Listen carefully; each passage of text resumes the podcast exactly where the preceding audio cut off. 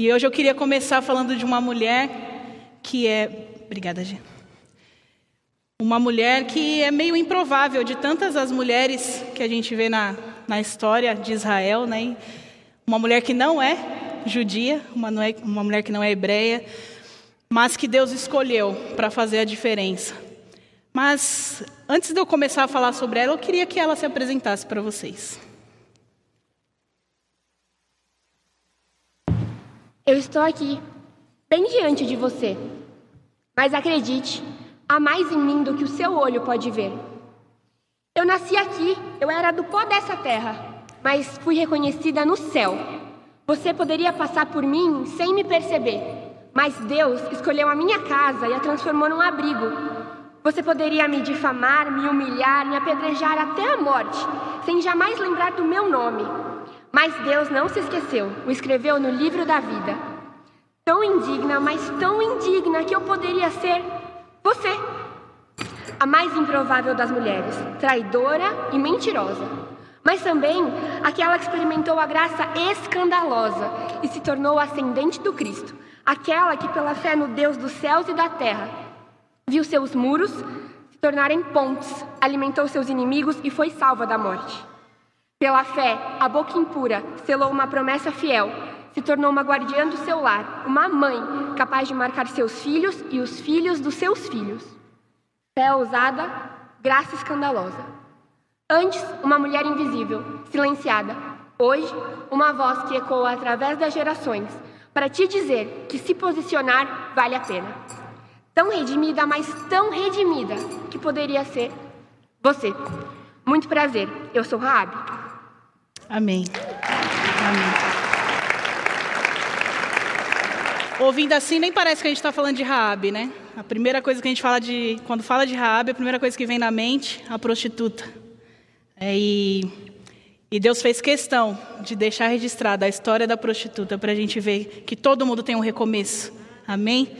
Então, se você puder abrir ou acompanhar, vou ler o texto de Josué 2, onde conta a história de Raabe parte dela.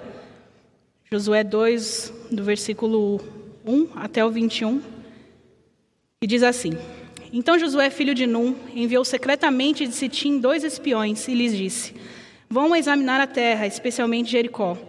Eles foram e entraram na casa de uma prostituta chamada Raabe, e ali passaram a noite. Todavia, o rei de Jericó foi avisado. Alguns israelitas vieram aqui esta noite para espionar a terra. Diante disso, o rei de Jericó enviou essa mensagem a Raabe: Mande embora os homens que entraram na sua casa, pois vieram espionar a terra toda. Mas a mulher que tinha escondido os dois homens respondeu: É verdade que os homens vieram a mim, mas eu não sabia de onde eles tinham vindo. Ao anoitecer, na hora de fechar a porta da cidade, eles partiram. Não sei por onde foram. Corram atrás deles, talvez os alcance. Ela, porém, os tinha levado para o terraço e os tinha escondido sob os talos de linho que havia arrumado lá. Os perseguidores partiram atrás deles pelo caminho que vai para o lugar de passagem do Jordão. E logo que saíram, a porta foi trancada. Antes dos espiões se deitarem, Raabe subiu ao terraço e lhes disse: Sei que o Senhor lhes deu essa terra. Vocês nos causaram um medo terrível e todos os habitantes dessa terra estão apavorados por causa de vocês. Pois temos ouvido como o Senhor secou as águas do Mar Vermelho perante vocês quando saíram do Egito, e o que vocês fizeram a leste do Jordão com Seom e Og, os dois reis amorreus que aniquilaram. Quando soubemos disso, o povo desanimou-se completamente, e por causa de vocês, todos perderam a coragem, pois o Senhor, o seu Deus, é Deus em cima nos céus e embaixo na terra. Jurem-me pelo Senhor que, assim como eu fui bondosa com vocês, vocês também serão bondosos com a minha família. Deem-me um sinal seguro de que me pouparão a vida e de meu pai e de minha mãe, de meus irmãos e minhas irmãs, e de tudo que lhes pertence. Livrem-nos da morte. As nossas vidas pelas de vocês, os homens lhe garantiram. Se você não contar o que estamos fazendo, nós o trataremos com bondade e fidelidade quando o Senhor nos der a terra. Então Raabe os ajudou a descer pela janela com uma corda, pois a casa em que morava fazia parte do muro da cidade. E lhes disse: Vão para aquela montanha, para que os perseguidores não os encontrem. Escondam-se lá por três dias, até que eles voltem. Depois poderão seguir o seu caminho. Os homens lhe disseram: Estaremos livres do juramento que você nos levou a fazer, se quando entrarmos na terra, você não tiver amarrado este cordão vermelho na janela pela qual nos ajudou a descer, e se não tiver trazido para casa o seu pai e a sua mãe, os seus irmãos e toda a sua família. Qualquer pessoa que sair da casa será responsável por sua própria morte. Nós seremos inocentes, mas seremos responsáveis pela morte de quem estiver na casa com você, caso alguém toque nessa pessoa. E se você contar o que estamos fazendo, estaremos livres do juramento que você nos levou a fazer. Seja como vocês disseram, respondeu Raabe. Assim, ela os despediu e eles partiram. Depois ela amarrou o cordão vermelho na janela. Amém. Até aí. Então, só, só relembrando, né? acredito que seja uma das histórias mais conhecidas da Bíblia, as muralhas de Jericó que caíram aos gritos. Quem nunca cantou aqui, quem tem mais de 10 anos e nunca cantou Vem com Josué lutar em Jericó, viveu errado. Né? Então, acredito que todo mundo conhece essa história. Mas para quem não conhece, para quem está no, novo na caminhada, o exército de Israel, junto com Josué, Josué tinha acabado de assumir o exército, né, o povo de Israel, e Deus mandou que ele atravessasse o Jordão para conquistar a terra de Canaã. E Jericó fazia parte da terra de Canaã. E Jericó era famosa pelas suas muralhas, muralhas tão largas que casas poderiam ser construídas em cima. Então eu fico imaginando muralha como se fosse a muralha da China, né? Coisas muito largas e, e muito fortificadas. Então, para as outras nações era impossível é, atravessar Jericó. E Deus falou para Josué: atravessa o Rio Jordão, que vocês vão conquistar essa terra. E aí Josué manda os espias até a cidade para conhecer e entender qual seria a melhor estratégia. E até que eles chegam na casa de Raabe. Raabe, uma prostituta, provavelmente, né, um lugar é, muito conhecido onde mercadantes, viajantes paravam ali para passar a noite. E um lugar totalmente improvável também para dois espias do, do povo de Israel parar. Mas foi ali que, que Deus levou é, os espias para conhecer o lugar. E eles estão ali, e Raabe, sabendo das coisas que Deus já tinha feito, ouvindo das outras pessoas que, que tinham passado. Às vezes eu fico pensando que para a gente imaginar que o mar abriu é difícil, há tantos anos atrás, imagina aquele povo que tinha passado semanas, né, talvez meses, não sei. Mas imagina alguém chegando falando para você, você não sabe da maior. Rapaz, fiquei sabendo que teve um Deus aí que abriu o mar para o povo passar. Quando? Ah, semana passada. Rio Jordão, ali, mar, mar Vermelho abriu daquele jeito. Então, é, é, espantoso, né? E Rabi ouvindo aquelas coisas, e ela foi absorvendo aquilo na alma dela. E quando ela viu os espias, ela creu no Deus Todo-Poderoso. E ela mesmo diz, né? No texto aqui, quando, quando ela é, é encontra os, os espias, ela fala: Sei que o Senhor lhes deu essa terra. Ela já tinha certeza que a terra seria tomada, mas ela também tinha medo. Ela mesma disse, né? O nosso povo está apavorado, porque a gente sabe do poder do seu Deus. E aqui eu, eu entendo a primeira lição que Rabi pode nos trazer nessa noite. É, ela precisou quebrar muros, assim como as muralhas elas caíram, ela precisou quebrar muros também, muralhas que ela tinha dentro dela. E a primeira muralha que eu entendo que Rabi quebrou naquele dia foi a muralha da covardia e da descrença. Ela creu no Deus de Israel. O versículo 8, ele diz assim: Antes dos espiões se deitarem, Rabi subiu ao terraço e lhes disse: Sei que o Senhor lhes deu essa terra. Vocês nos causaram um medo terrível e todos os habitantes dessa terra estão apavorados por causa de vocês, pois temos ouvido como o Senhor secou as águas do Mar Vermelho perante vocês quando saíram do Egito, e o que vocês fizeram a leste do Jordão com Seom e Og, os dois reis amorreus que aniquilaram. Então, o medo aterrorizava a cidade de Jericó. Por mais que o rei ele não, não dissesse, mas todos estavam apavorados. Mas a diferença que Rabi teve do povo dela é que ela creu e, esse, e essa fé de Raabe fez com que ela tivesse coragem de pedir pela sua vida, coragem de abrigar aqueles espias, coragem de pedir proteção para sua família. Se a gente for pensar, só o fato de Rabi ter mentido para o rei já condenava Rabi, né? Então, ela estava entre a cruz e a espada, literalmente, porque se o rei descobrisse, ela morreria. Se o povo de Israel entrasse, ela morreria.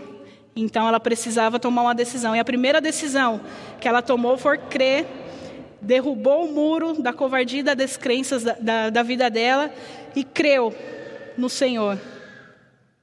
Às vezes a gente tem tanta dificuldade de crer, né? mesmo, mesmo provando da bondade do Senhor todos os dias, da misericórdia do Senhor todos os dias, a gente tem dificuldade de crer. Então eu queria que você pensasse no decorrer desse tempo, o que está te impedindo de crer no Senhor? É o medo, é a aflição? É, quais são os problemas que, que você tem, que você está passando, que fazem com que você não creia que Deus é capaz de mudar a história. Deus, durante toda a Bíblia, Ele nos deixa promessas de que Ele está conosco, de que Ele não, nos vai, não vai nos deixar. E uma das promessas que eu mais gosto, quem me conhece mais de perto sabe que é de Romanos 8, que diz que nada nos separa do amor de Jesus. E isso é suficiente. Isso é suficiente. No, momento que a gente entender que o amor de Deus é suficiente e que um pai que ama, ele protege, ele cuida, ele supre, isso muda a nossa vida. Amém. E Raabe, ali de frente os espias, né, mentiu para o rei, mentiu para os soldados lá, o, os, os empregados do rei que foram até ela. E aí ela precisou tomar uma decisão. A primeira já foi tomada, né? Mentiu para o rei. E agora, o que, que eu faço? E aí ela tomou a segunda decisão, ela foi até os espias. O versículo 12 ele diz assim: Rabi dizendo a eles: Jurem-me pelo Senhor que assim como eu fui bondosa com vocês, vocês também serão bondosos com a minha família. Deem-me um sinal seguro de que pouparão a vida de meu pai e de minha mãe, de meus irmãos e de minhas irmãs, e de tudo que lhes pertence.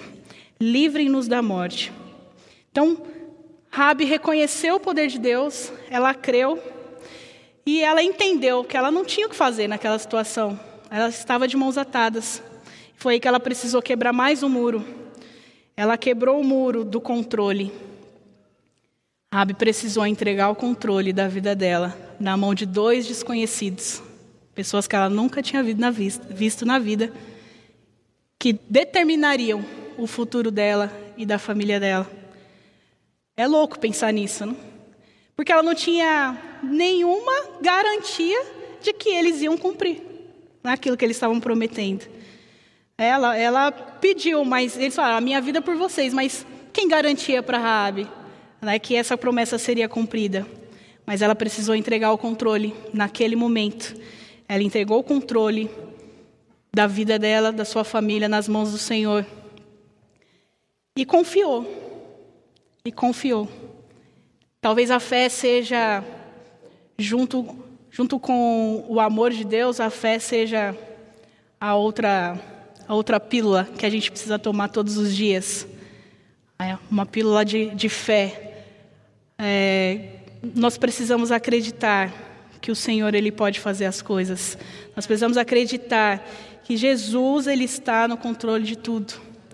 Nós precisamos acreditar que Jesus nos guarda da pandemia, Jesus nos guarda da, da, do problema financeiro, Jesus guarda os nossos filhos, os, os nossos pais. Nós precisamos crer, porque a gente não tem garantia de nada nessa vida nenhuma.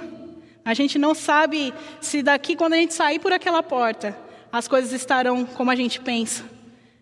Então, a gente só precisa entregar o controle. E Rabi entregou o controle naquele dia. É, eu, eu, me lembro aqui, eu me lembro não, porque eu era muito nova, então minha mãe que me conta essa história. É, quando eu era muito nova, com oito meses, eu comecei a ter um, um problema muito sério de saúde, de respiração. Eu tive todos os ites possíveis, né? Bronquite, bronquiolite, é, sinusite, rinite, todos os ites pneumonia, pneumonia crônica, pneumonia interna. Na minha época ninguém sabia esses nomes, né? Hoje tem nome, mas ninguém sabia o que era. E eu passava muito mal. Eu ficava, eu tinha muitas crises de falta de ar, ficava roxa Minha mãe corria para o hospital comigo, os meus pais. É, meu caso era tão sério que eu não podia ter cortina, não podia ter tapete, não podia ter brinquedo, não podia ter ursinho, não podia ter nada. Era, era o básico ali para sobreviver. Os meus avós eles precisaram mudar para casa para ajudar os meus pais, porque eu não podia ficar sozinha, então tinha que fazer turnos comigo na madrugada, um né, durante o dia o outro, e, e essa luta, né? Até que uma noite, mais ou menos duas da manhã, eu já estava há dias com febre, febre alta, essas crises terríveis, e já não tinha mais o que fazer. Né? Eu fazia tratamento no Hospital das Clínicas, que era referência, na época ainda é, um ótimo hospital, mas eles já tinham dito que não tinha o que fazer. Minha, minha doença era incurável, eu viveria com aquilo para o resto da vida. Então, toda semana, duas, três vezes por semana, eu estava no hospital, porque eu estava com crise. Até que chegou aquela noite. E, e aí, numa crise muito forte, a minha mãe me cobriu com um cobertor e orou para Deus. Né? E falou: Deus, como eu cubro a minha filha agora, cobre ela com com o teu manto e faz um milagre, porque não tem mais o que fazer. Eu brinco com ela que ela tentou me entregar e Deus mandou. Fala, ah, cada um com seus problemas, fica aí. Eu não tenho nada a ver com isso. Mas naquele momento, minha mãe já não tinha mais o que fazer. E ela simplesmente entregou a minha vida. Eu, eu ainda não sou mãe, infelizmente, mas eu imagino a dor que seja para uma mãe ver um filho sofrendo e não poder fazer nada. Né? Se se eu vejo os filhos dos meus amigos sofrendo, eu falo que eu não, tô, não tenho filhos biológicos, mas eu tenho 390 aqui da, da, do Kids, que são todos os meus filhos. Então, se eu vejo os filhos dos meus amigos sofrendo, isso me parte o coração, eu não imagino a dor para um, um pai, para uma mãe, de ver o filho sofrendo. E minha mãe, sem ter o que fazer naquela noite, ela simplesmente orou e me entregou. Eu acho que ela esperava o pior já, não sei. Esperava mãe? Não, né? Mas o fato é que Deus me curou.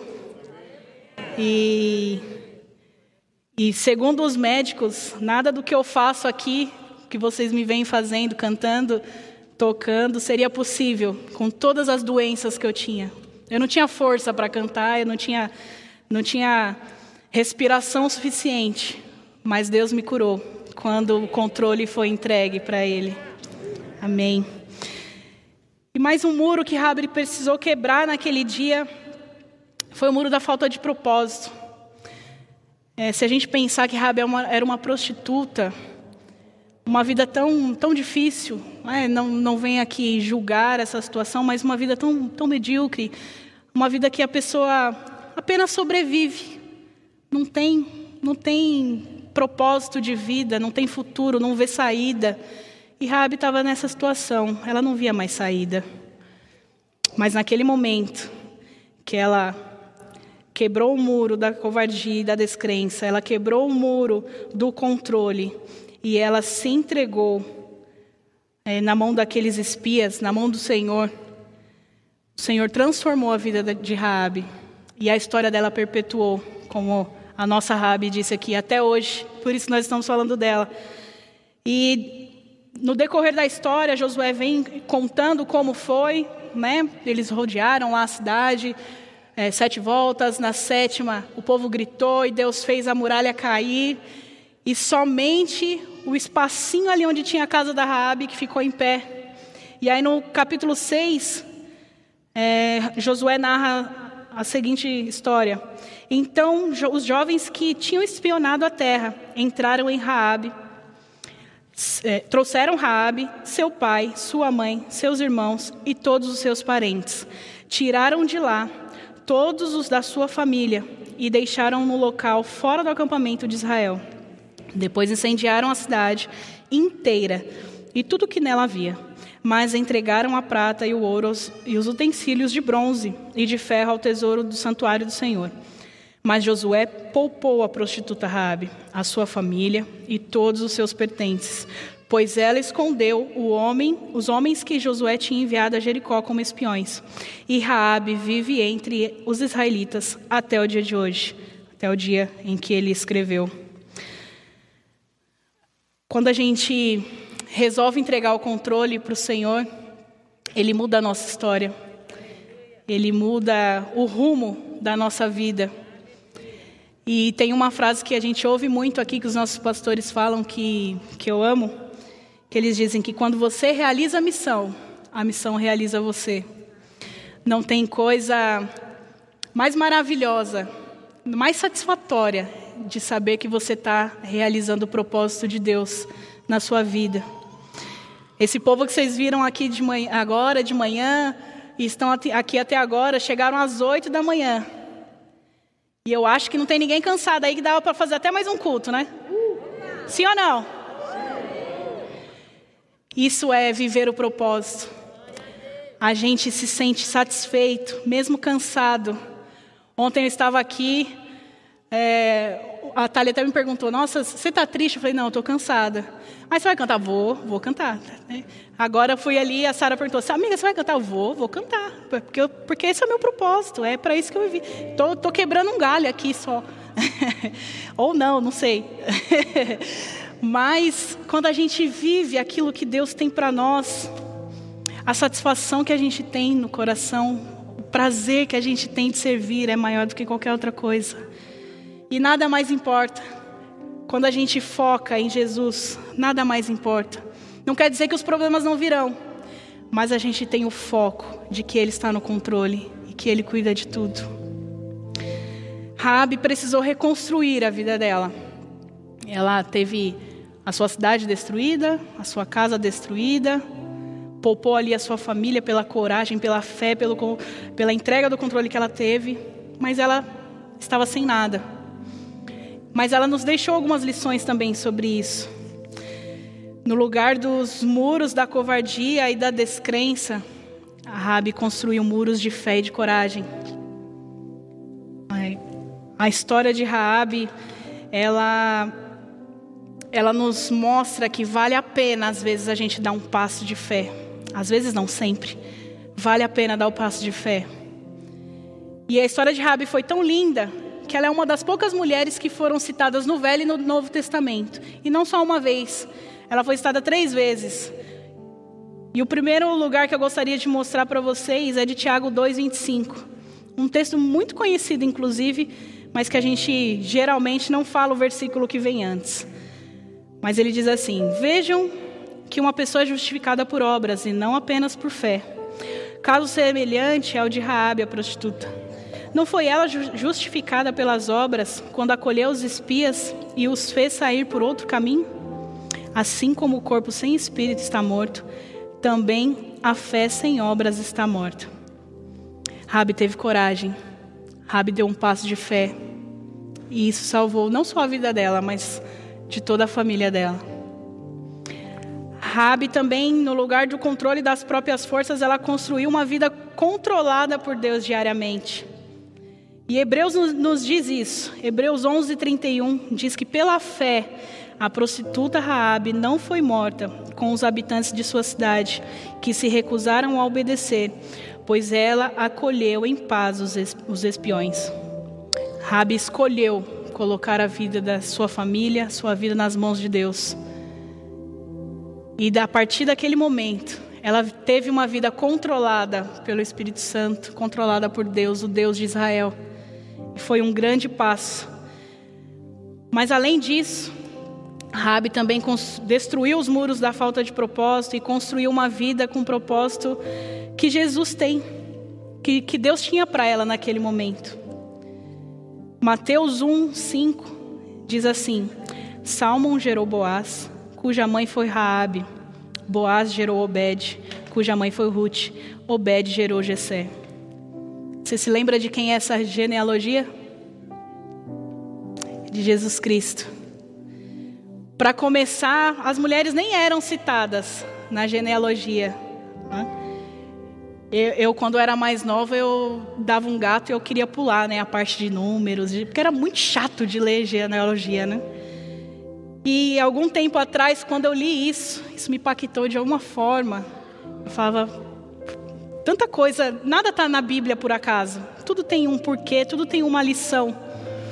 E o fato de Mateus fazer questão de colocar Rabi nessa história, na genealogia, é para mostrar que a mudança de Rabi ela foi tão significativa que Deus fez com que ela fizesse parte da história de Jesus.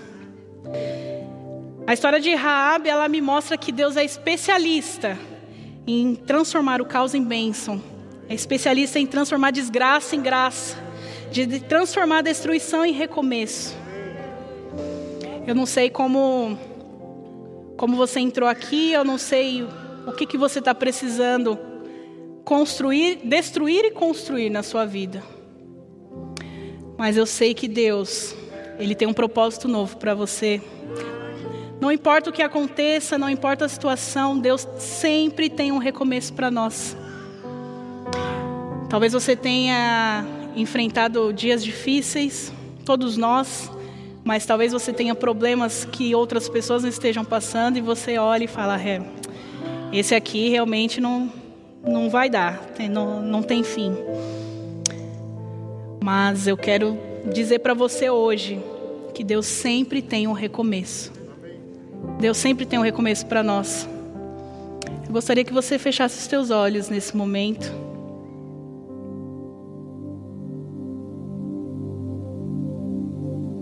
Talvez Deus tenha trazido ao seu coração coisas que você precisa entregar, coisas que você não acredita mais coisas que estão descontroladas na sua vida. Talvez você tenha venha vivendo uma vida sem propósito, uma vida vazia, uma vida que não te traz alegria, não te traz prazer, não te traz paz. Mas eu queria dizer para você hoje, não importa a situação em que você se encontra, não importa a situação onde as pessoas da, da sua família se encontram, não importa se há um caos na sua vida e se parece que é impossível de ser resolvido. Eu te desafio a dar um passo de fé essa noite para entregar o controle da sua vida totalmente ao Senhor. E eu sei que Ele te dará um novo propósito e você viverá as bênçãos e as promessas que já foram feitas para você. Se você sente que precisa entregar alguma coisa ao Senhor, fale com Ele agora, faça essa entrega. Se é alguma área da sua vida, se é alguém, se é alguma situação, se é algum problema. Ouça o Senhor te dizendo: entrega para mim, entrega o seu filho para mim, entrega a sua família para mim, entrega o seu trabalho para mim, entrega o seu negócio para mim. Entrega seu problema financeiro. Entrega, entrega. Me deixa tomar o controle da sua vida. E eu vou, eu, Senhor, vou realizar os meus propósitos no seu coração e na sua história. Eu vou fazer de você uma bênção. Eu vou fazer de você alguém que será referência para as pessoas que estão ao seu redor.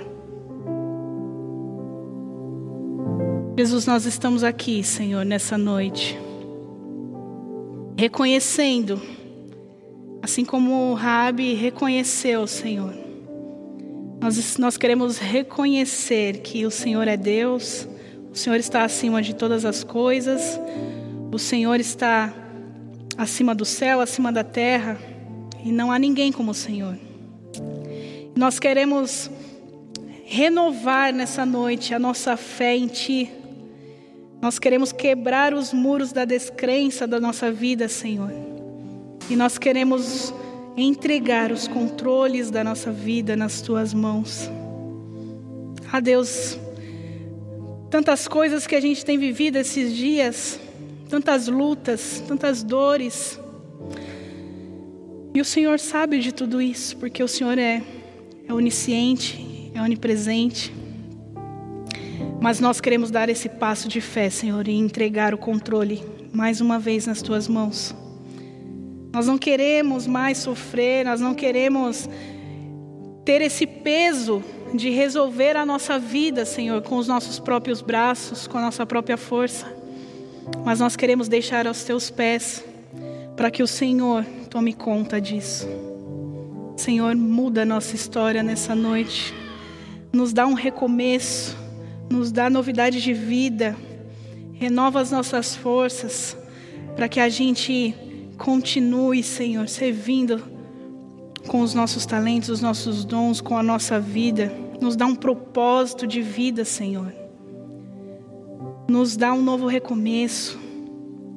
Nós queremos estar debaixo da tua graça, da tua proteção e do teu controle, para que a gente possa orar com verdade no nosso coração, a oração que o nosso pastor Sidney sempre faz aqui.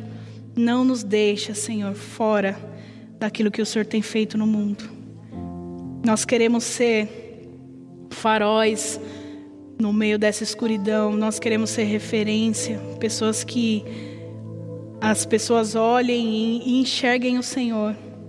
Nós, nós queremos ser agentes de transformação, Senhor, de vida.